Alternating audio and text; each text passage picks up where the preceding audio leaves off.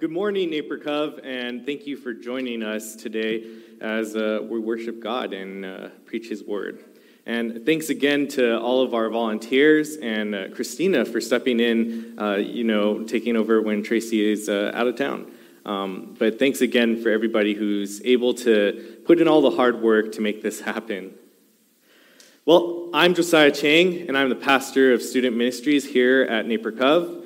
And I feel that it is important as my role to inform you of what's been up to date around student culture, what's been influencing it. And uh, so, in that case, one of the top things that's been influencing student culture right now is a game called Among Us.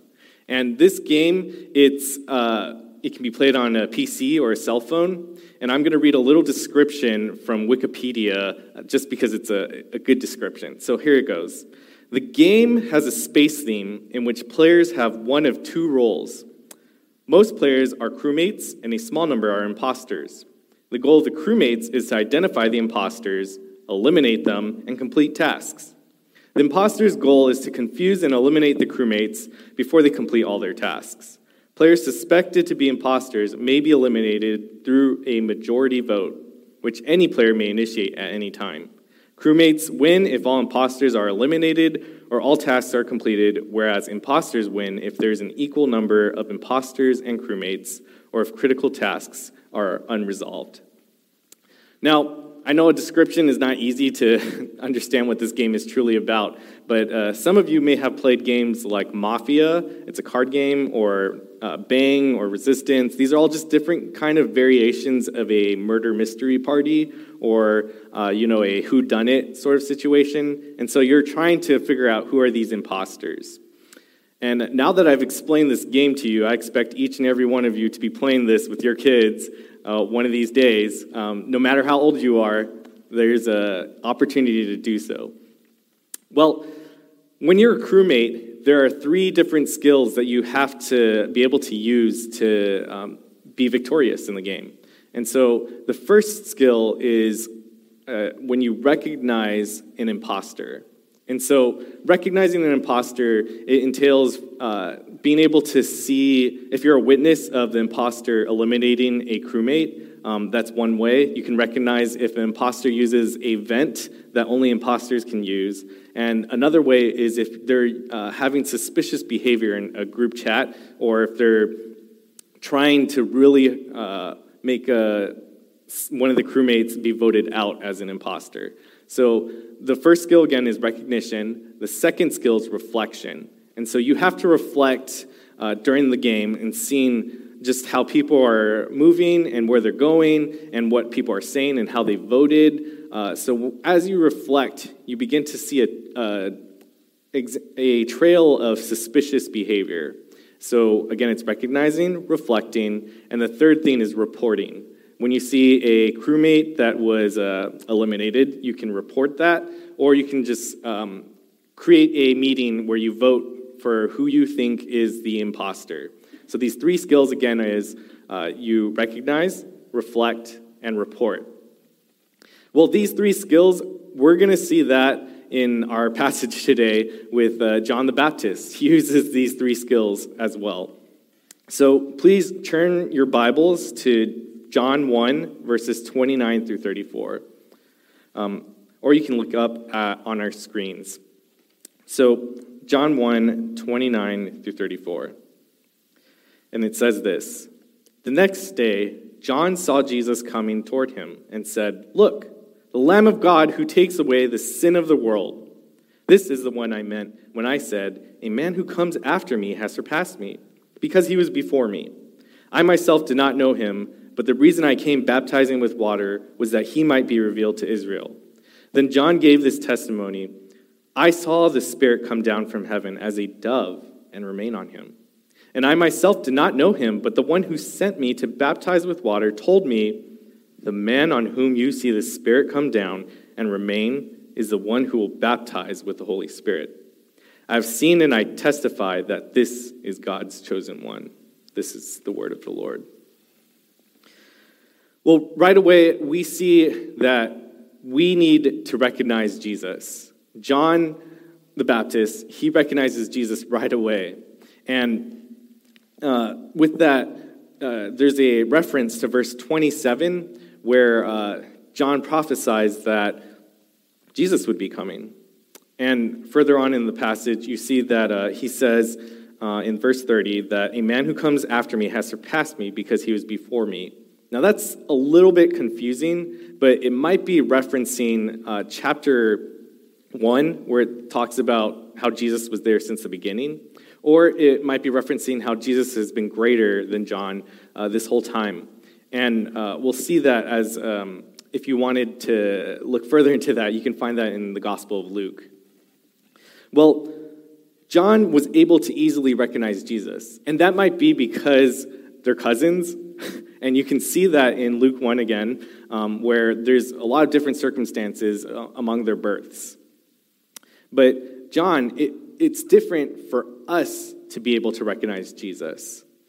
Uh, we can't talk to Jesus face to face. Maybe Jesus has this like stride where he walks like this or uh, talks a certain way. Maybe he says um, tomato instead of tomato or something like that. But we can't really tell that um, from our interactions with Jesus today. And so there, there has to be a different way of recognizing who Jesus is uh, today. And so we can recognize Jesus either through his works or the words that he says or the way he's working in our life. And so I went to a conference uh, when I was in high school, and they shared eight different ways of being able to recognize Jesus' voice. The first way is through musical worship. A, a lot of people really like to connect with God in this way. Uh, you might hear God through the lyrics, or just the ambiance of the music might be uh, impacting you in a, a certain way. So, musical worship is one of the ways of recognizing Jesus' voice. Uh, situations might be another way. If you're deciding uh, to go to a private school or public school, or if you're kids, you're trying to homeschool them, uh, trying to see if they should go to public school or not during these times, uh, one of the ways Jesus speaks to us is by closing doors and opening them. If, uh, you know, that a private school says, no, your, your kid can't come in, uh, that's probably a way of Jesus uh, telling you maybe this isn't the right path for your kid uh, at this time. So, uh, another way that we can uh, recognize Jesus' voice is through an audible voice. Moses was talking to God through a burning bush. So if one of your house plants catches on fire, or if a shrub in front of your house is catching on fire and you hear a voice, maybe that's God speaking directly to you. Another way is through nature. Uh, I remember just seeing the Grand Canyon and being in awe of how beautiful and the expanse of the canyon was. And it just spoke to me in saying that, you know, my God who can create this beautiful creation, he can do so much more. Um, so, a- another way is through other people. We go on Yelp and we look up reviews and try to figure out if this restaurant is worth our time and money. Um, sometimes God is using many people in our lives to speak to us. Maybe your mom is telling you, hey, you have um, a good way of listening to others. Or maybe your friends always ask you for advice. Maybe that's way that God is trying to tell you that you should probably do counseling of some sorts or even be a pastor. The other way is through Scripture. Um, there are specific verses that speak to people in different ways, and there's instruction, there's encouragement. Uh, maybe you're looking for um, a making a decision and trying to get something out of Scripture at that way. Um, the other way is through the Holy Spirit. Uh, now, the Holy Spirit, I believe, the way that He speaks, at least to me, is through this voice inside of my head or coming from me that uh, is kind of like my conscience. And so sometimes I'll hear that voice of saying, hey, maybe you should talk to this person or pray for this person or uh, feed the homeless at this time. Uh, so that's another way. And the last way is through tradition.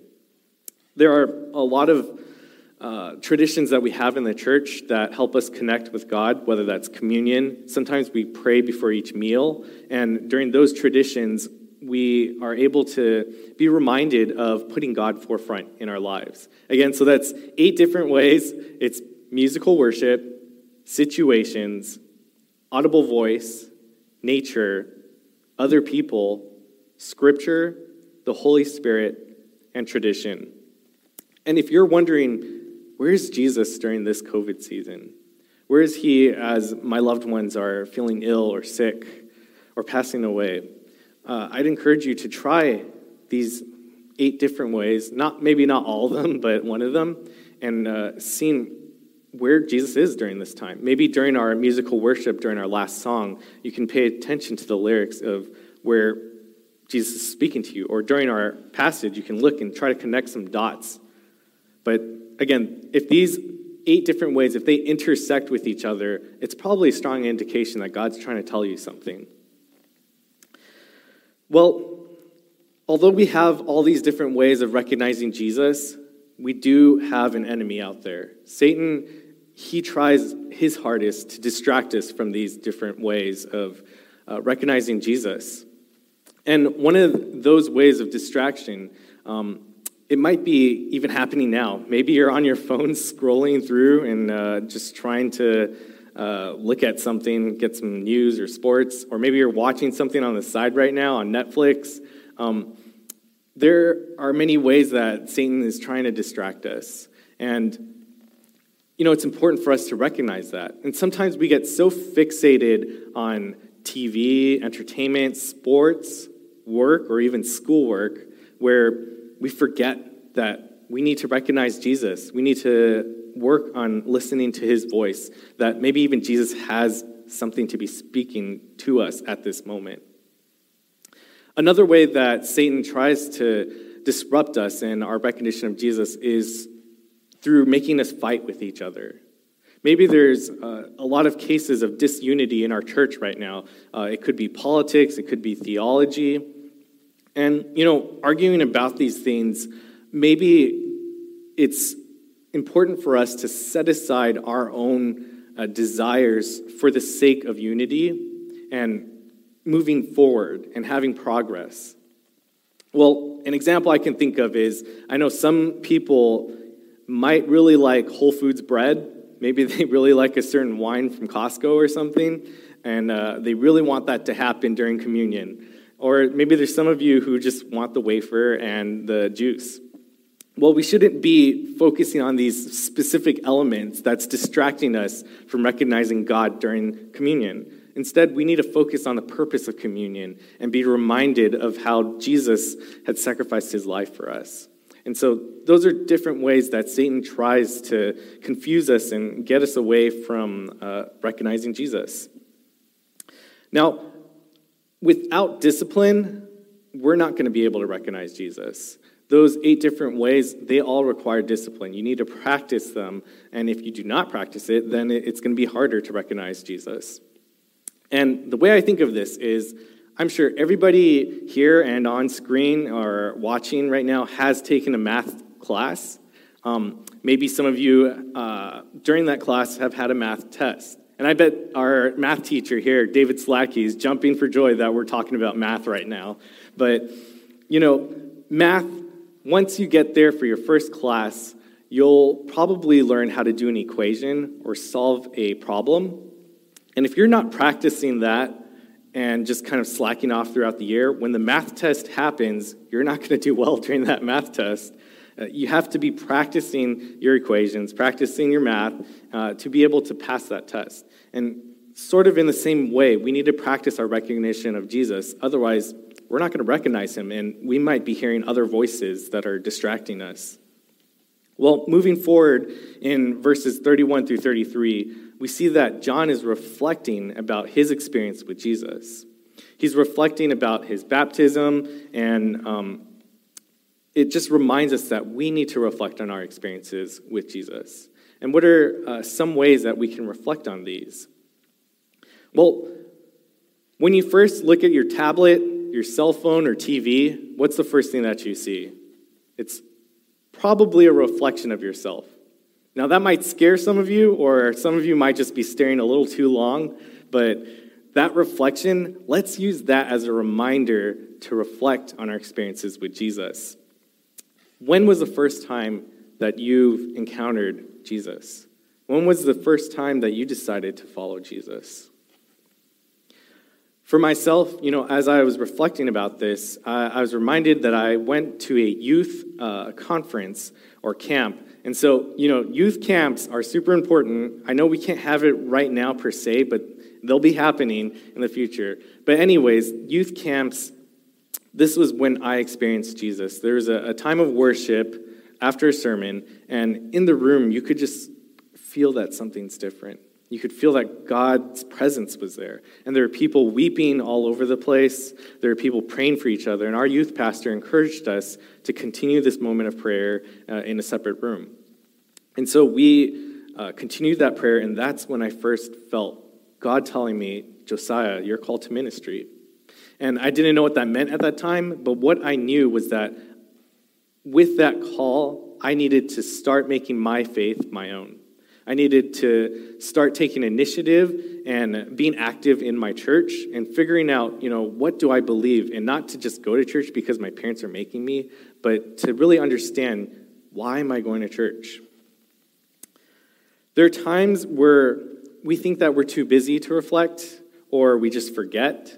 And, you know, I want to encourage you to not listen to that lie of being too busy to reflect about your experiences with Jesus. There is plenty of time. There are times when maybe you're waiting for your next class on Zoom, or maybe you're on the way to work, or on the toilet, or even eating. Um, during all these times, we can spend maybe a few seconds, not even hours or minutes, uh, just reflecting on Jesus and these experiences. Well, you know, part of that reflecting process is that we need to ask ourselves some questions. So we can ask ourselves questions like the one that I asked when was the first time that you've experienced God or decided to, you know, believe in Him? Or you can ask yourself specific questions for the day. What is Jesus doing today in my life? What is He calling me to do in the future? Or what has He done in the past?